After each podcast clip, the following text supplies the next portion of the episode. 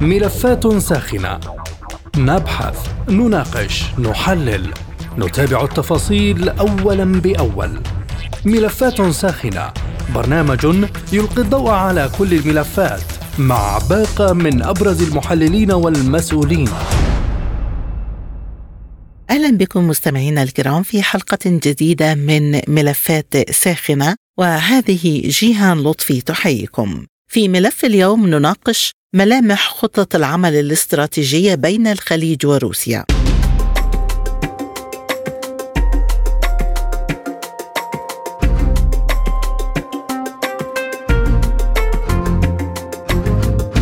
قال أمين عام مجلس التعاون الخليجي جاسم البديوي إن دول المجلس وروسيا اتفقت على خطة عمل مشتركة حتى عام 2028 تشمل التنسيق في مجالات السياسة والطاقة والنفط.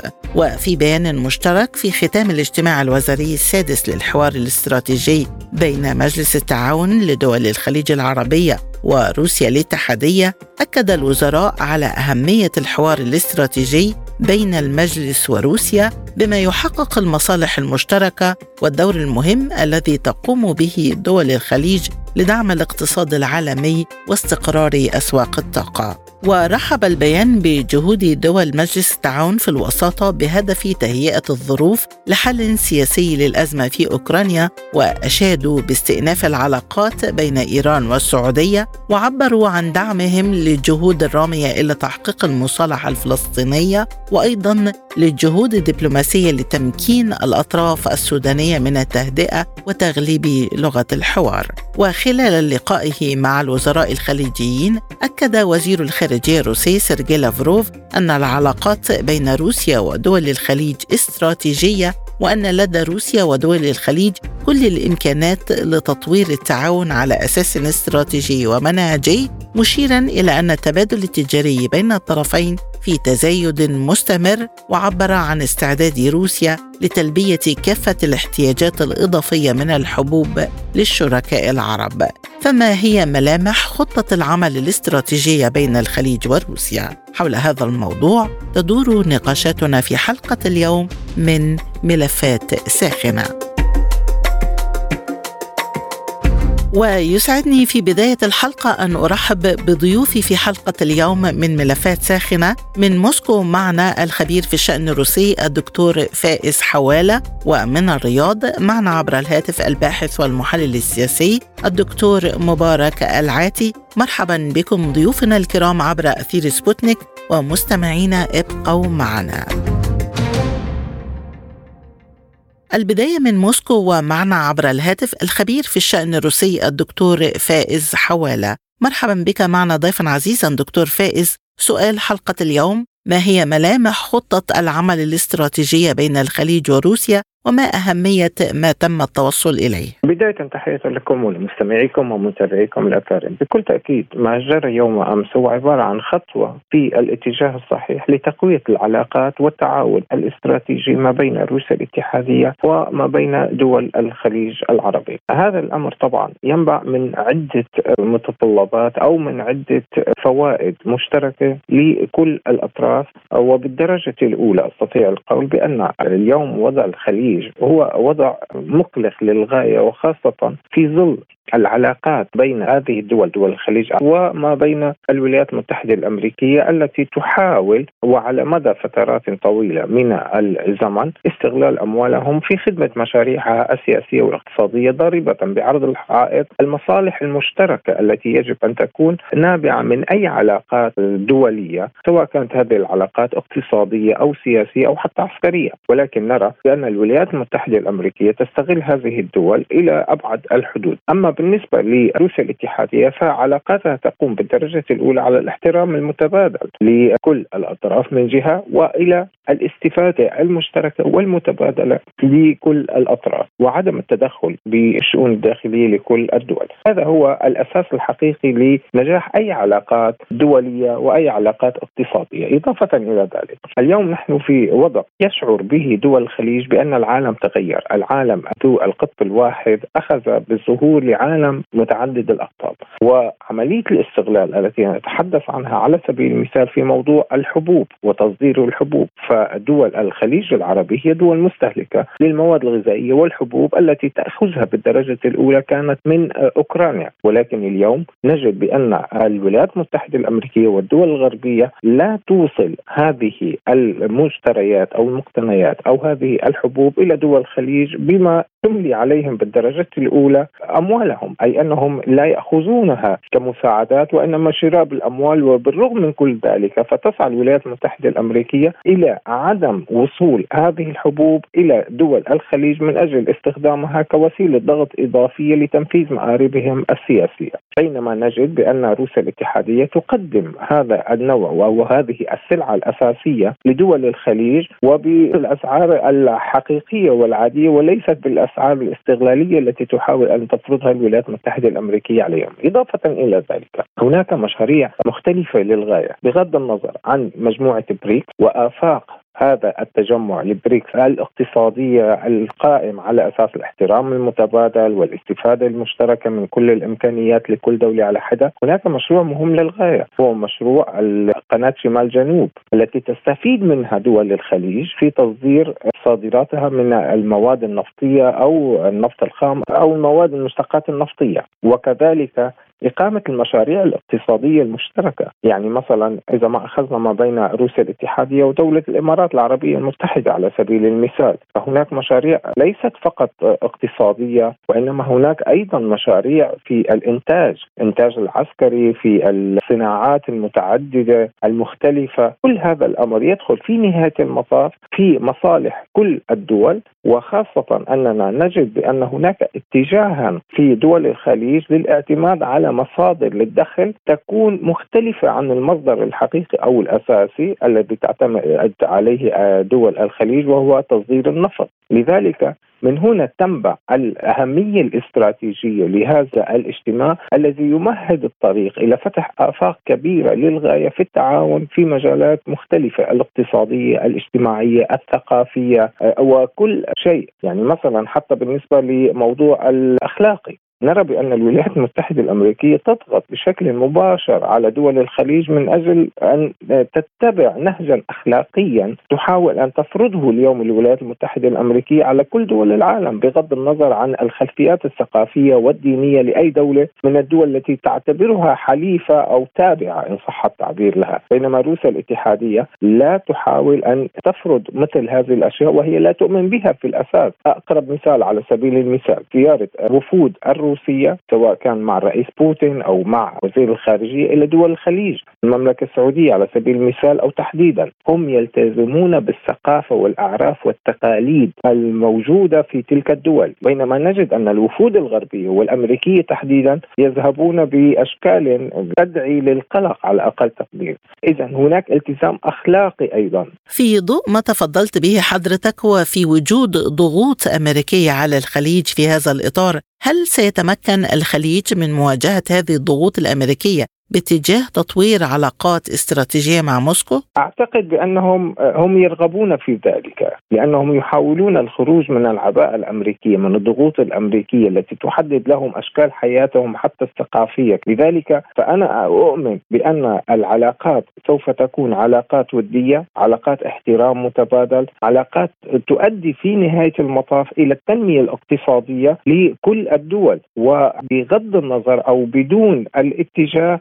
إلى استخدام ضغوطاتهم وقوتهم السياسية والعسكرية والدبلوماسية لتحقيق أهداف سياسية، أي هي بعيدة كل البعد عن السياسة وإنما همها الأساسي فقط هو التنمية الاقتصادية والمصالح المشتركة لكل الدول. بالنسبة لأزمة السودان، هل ينجح الطرح الروسي الخليجي في حل الأزمة رغم فشل محاولات عديدة سابقة أحدثها مبادرة إيجاد وقبلها مبادرة السعودية؟ أنا أعتقد وأؤمن بأن روسيا الاتحاد الاتحادية تؤمن تماما ما هي حقيقة ووضع الحقيقي للأزمة في السودان، الأزمة في السودان في حقيقة الأمر هي مفتاح لأزمات ولحرائق تخطط لها الولايات المتحدة الأمريكية والدول الغربية لإشعالها في الداخل الأفريقي، أي لن تقتصر في نهاية المطاف فقط على السودان، وإنما سوف تتجه في العمق الأفريقي من أجل زعزعة الاستقرار هذه القارة الواعدة والتي أخذت بالتمرد في حقيقة الأمر على الأوامر الغربية والأوامر الأمريكية، يعني نجد اليوم رفضا قاطعا للدول الأفريقية كلها للسياسات الأمريكية. في الوقت الذي كانت فيه مستعبدة في فترة من الفترات، أما اليوم فهي تحاول التخلص من العبودية الاقتصادية للغرب وللولايات المتحدة الأمريكية، يعني عندما نجد بأن دول عديدة من دول أفريقيا تحاول الدخول إلى منظمة البريكس وحتى بالمناسبة بالنسبة لجمهورية مصر العربية أيضا هي مهتمة للغاية في تقوية علاقاتها الاقتصادية والتجارية مع روسيا الاتحادية لأنها تجد فيها الحليف المناسب، الحليف الصادق، الحليف الذي لا يتدخل في الشؤون والأمور الداخلية. تعلمون جيدا الوضع الاقتصادي اليوم في مصر وكيف تقف روسيا لهذه اللحظة مع جمهورية مصر العربية وخاصة في موضوع الحبوب، أين هي الحبوب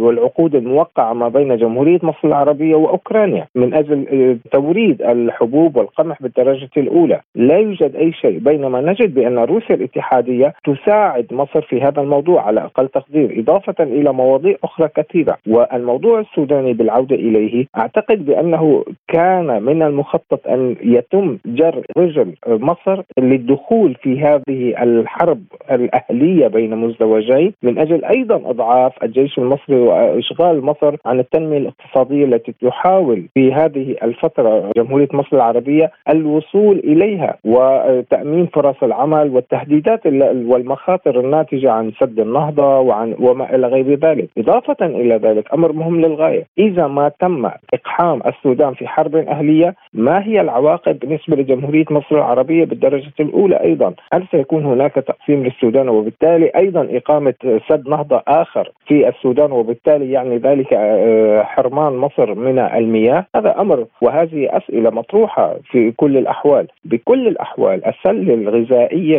العربيه التي هي جمهورية السودان تحاول الدول الغربية أن لا تضعها في خدمة على أقل تقدير الوطن العربي إذا لم نقل في خدمة العالم، لذلك اليوم هناك تفهم كبير للواقع الحقيقي في السودان وما يدور في السودان وحول السودان ومن انطلاقا من السودان. وهذه الرسالة أعتقد بأنه تمت مناقشتها بكل الأحوال في هذا الاجتماع يوم أمس. والدول العربية هي على قناعة تامة بوجهة النظر هذه الروسية وبالتالي يعملون جميعا من أجل إطفاء هذا الحريق الذي أشعلته بالدرجة الأولى الولايات المتحدة الأمريكية والدول الغربية في جمهورية السودان. لافروف أكد على أهمية تسريع حل القضية الفلسطينية، ما هي أدوات روسيا لتنفيذ هذه الرغبة وكيف يمكن أن يسهم الخليج أيضا في المساهمة في هذه القضية؟ طبعا القضية الفلسطينية هي قضية العالم وقضية العرب بالدرجة الأولى، وتعلمون جيدا بأن هناك ما يسمى بالرباعية التي في حقيقة الأمر لا تعمل أي شيء لأنها تواجه عرقله بشكل مباشر من الولايات المتحدة الأمريكية ومن بريطانيا، هذا أمر من المسلمات أصبح، لذلك نجد اليوم بأن هناك تفاهم وهناك خطة قد وضعت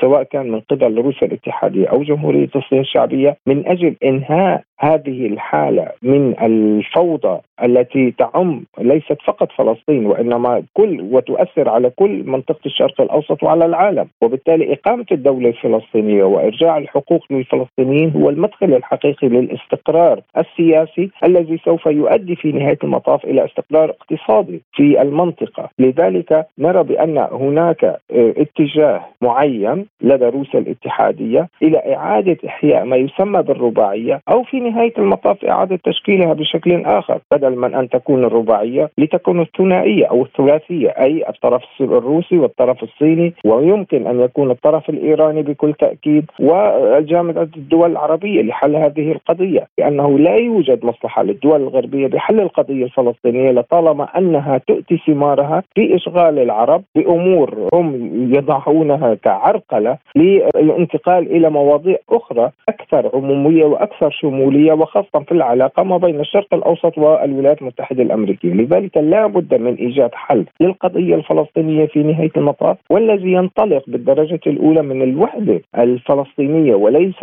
من الخلافات الفلسطينية الفلسطينية وبالتالي يمكن أن يكون هناك مجموعة عمل جدية قادرة راغبة في حل هذه القضية وقادرة على حل هذه القضية أي تمتلك الرغبة وتمتلك القدرة. فاليوم نجد بأن الولايات المتحدة الأمريكية تمتلك القدرة في حل القضية الفلسطينية ولكن ليس لديها الرغبة. بينما بالنسبة لروسيا الاتحادية للصين لإيران لجماعة الدول العربية هي تمتلك الرغبة وروسيا والصين وإيران تمتلك القدرة على حل هذه القضية. فإما حلها بالطريقة السلمية أو بطرق أخرى لا أحد يرغب بها لأنه في نهاية المطاف لا يصح إلا الصحيح دكتور فائز روسيا رحبت بتحسن العلاقات العربية مع إيران. في ظل العلاقات الروسية المميزة مع إيران ما الذي يمكن أن تقدمه موسكو لتعزيز التعاون العربي الإيراني خاصة أن هناك تحفظات خليجية على التعاون الروسي الإيراني في مجال البرنامج النووي؟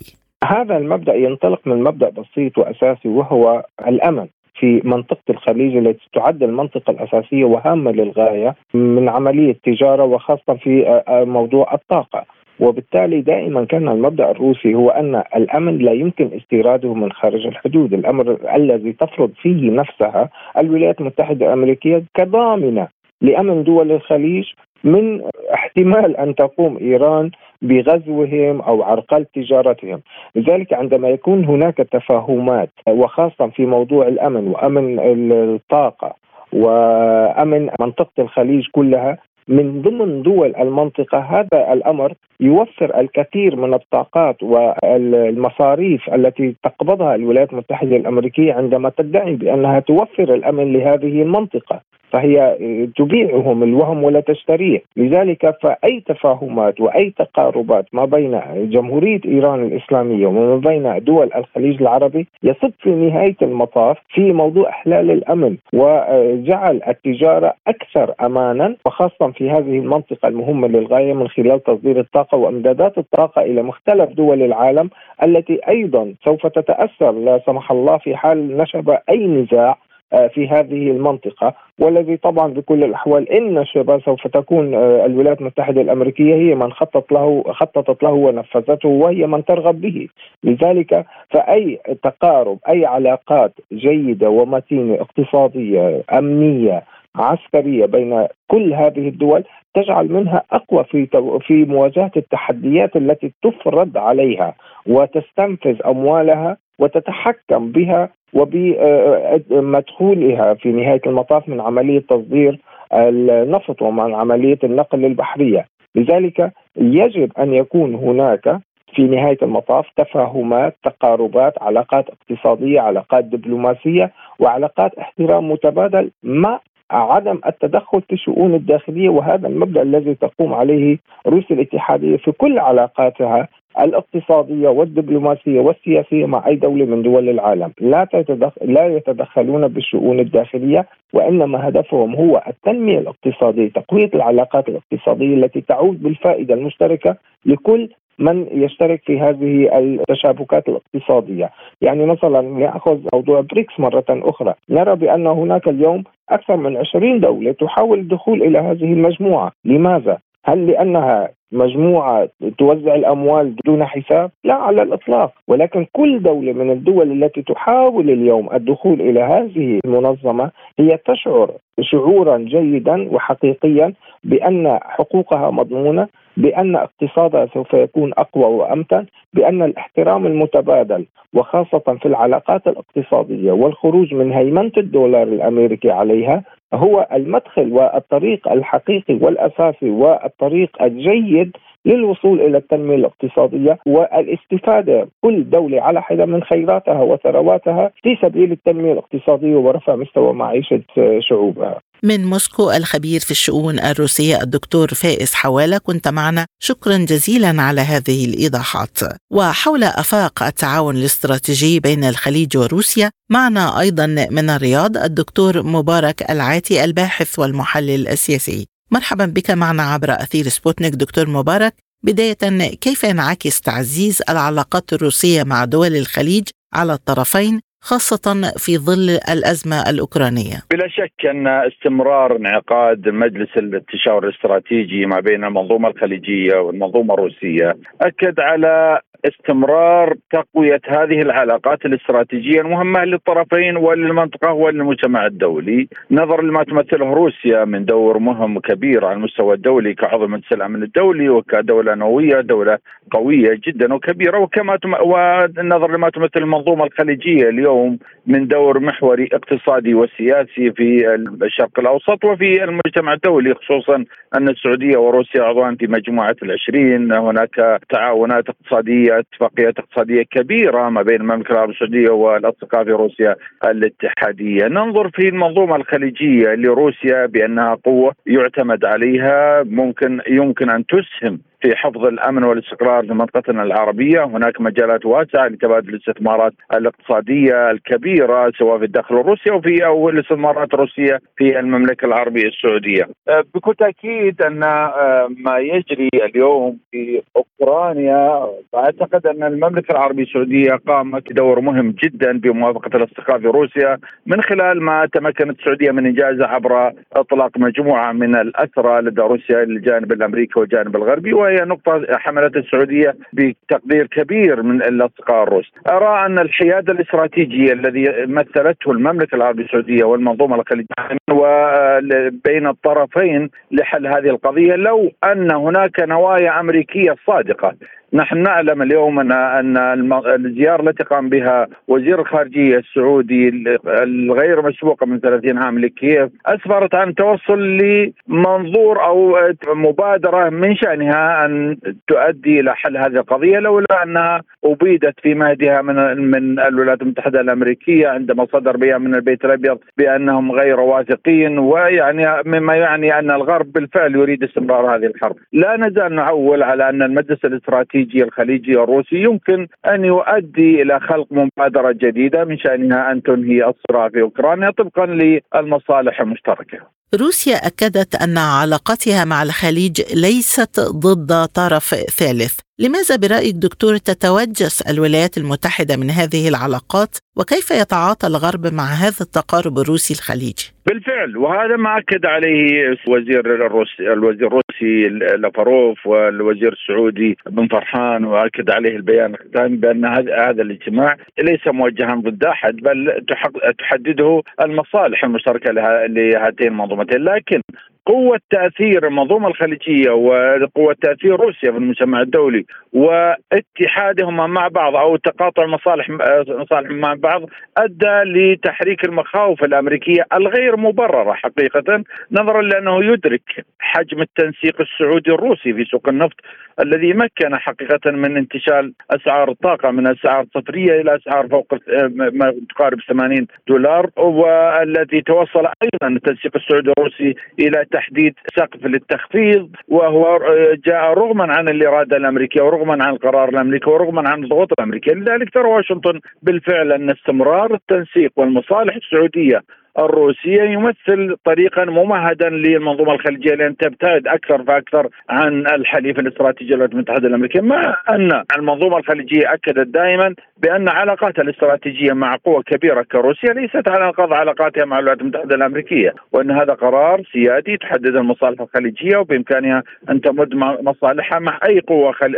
استراتيجية سواء الصين أو روسيا أو الهند أو غيرها من القوى بغض النظر عن مدى رضا أو رفض واشنطن. إذا إلى أي مدى مدى سيتمكن الخليج من موازنة علاقاته مع واشنطن وموسكو خاصة في ظل مساعي عدد من الدول الانضمام لمنظمة بريكس من جانب وأيضا في وجود ضغوط أمريكية لعرقلة هذا التقارب. من الواضح بالفعل أن السعودية قطعت شوط كبير في هذا المجال وأن هناك تنسيق عالي جدا ما بين المملكة العربية السعودية والاصدقاء في روسيا والاصدقاء في الصين والبرازيل بحيث أن تنضم السعودية إلى منظمة البريكست وهي آه، قرار سيادي يتمكنه مصالح المملكة العربية السعودية. وأعتقد أن كمراقب أن السعودية اتخذت قرار الانضمام وأن الوقت كفيل بإعلان هذا الانضمام خصوصا في القمة القادمة في جنوب أفريقيا. اعتقد ربما تشارك السعودية كضيف آه، مراقب لكن بكل تأكيد أن ما يحرك القرار السعودي هو المصالح السعودية. وأثبتت السعودية في كثير من المجالات أنها لم تعد ترتهن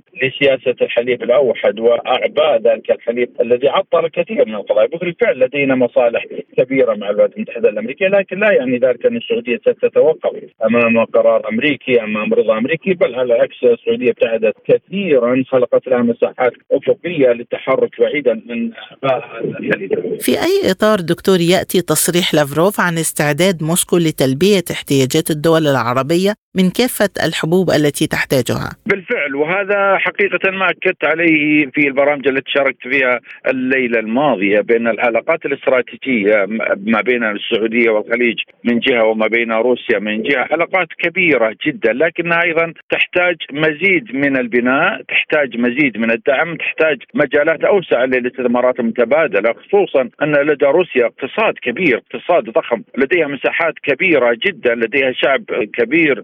في الوقت نفسه دول الخليج لديها شعوب حيوية، شعوب ناشئة، لديها ذراع مالي كبير، قطاع الاستثمار السعودي آه، يعني عالمي في المراكز الخمسة الأولى على مستوى العالم بكل تأكيد أن لديهم مصالح كبيرة جدا. أرى أن توسيع هذه المصالح والبناء عليها كفيل بخلق مزيد من التعاونات الاستراتيجية خصوصا أن سوق الحبوب أو الأمن الغذائي ممكن أن نجد ضالتنا في الداخل الروسي الذي يمثل مساحات زراعية كبيرة جدا. وسبق حقيقه آه، يعني أثبتت روسيا مسؤوليتها وجديتها في هذا المجال وكان هناك تعاونات غذائية اقتصادية كبيرة جدا ما بين المنظومة الخليجية وما بين الأصدقاء الروس اثبتوا يعني صدقيتهم في هذا المجال بالفعل من المهم توسيع التعاون في كافة المجالات مع روسيا. اذا هل تم اتفاق بين روسيا والخليج على تفعيل آليات التبادل التجاري بالروبل؟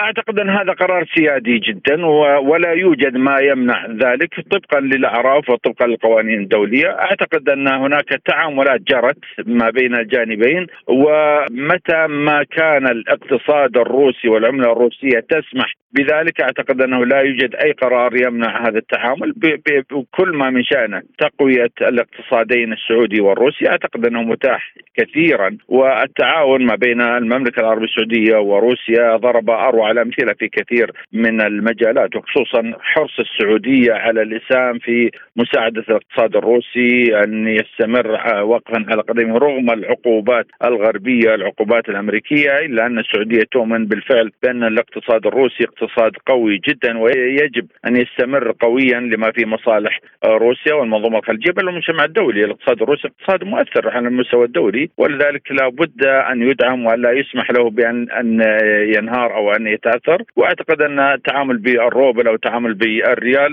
ما تقرره هي المصالح وما يقرره هو يعني القرارات السيادية في الرياض وفي موسكو. أخيرا دكتور أيهما أقرب لتوثيق التعاون بين روسيا والخليج، البعد الأمني أم البعد الاقتصادي وإذا كان هناك أولوية لأي منهما ستكون؟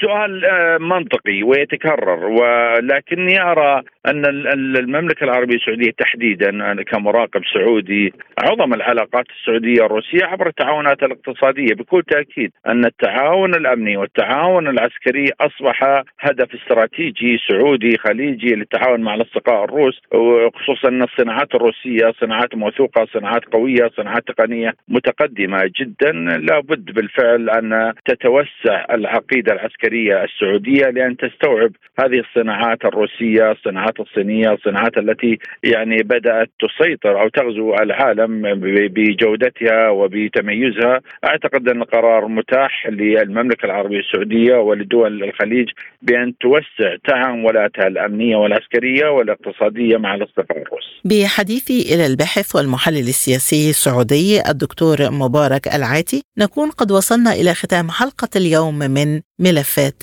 ساخنة. قدمته لكم جيهان لطفي وللمزيد زوروا موقعنا على الإنترنت سبوتنيك دوت إي. شكرا لطيب المتابعة وإلى اللقاء. مستمعينا بهذا نصل وإياكم إلى نهاية هذه الحلقة من برنامج ملفات ساخنة. طابت أوقاتكم وإلى اللقاء.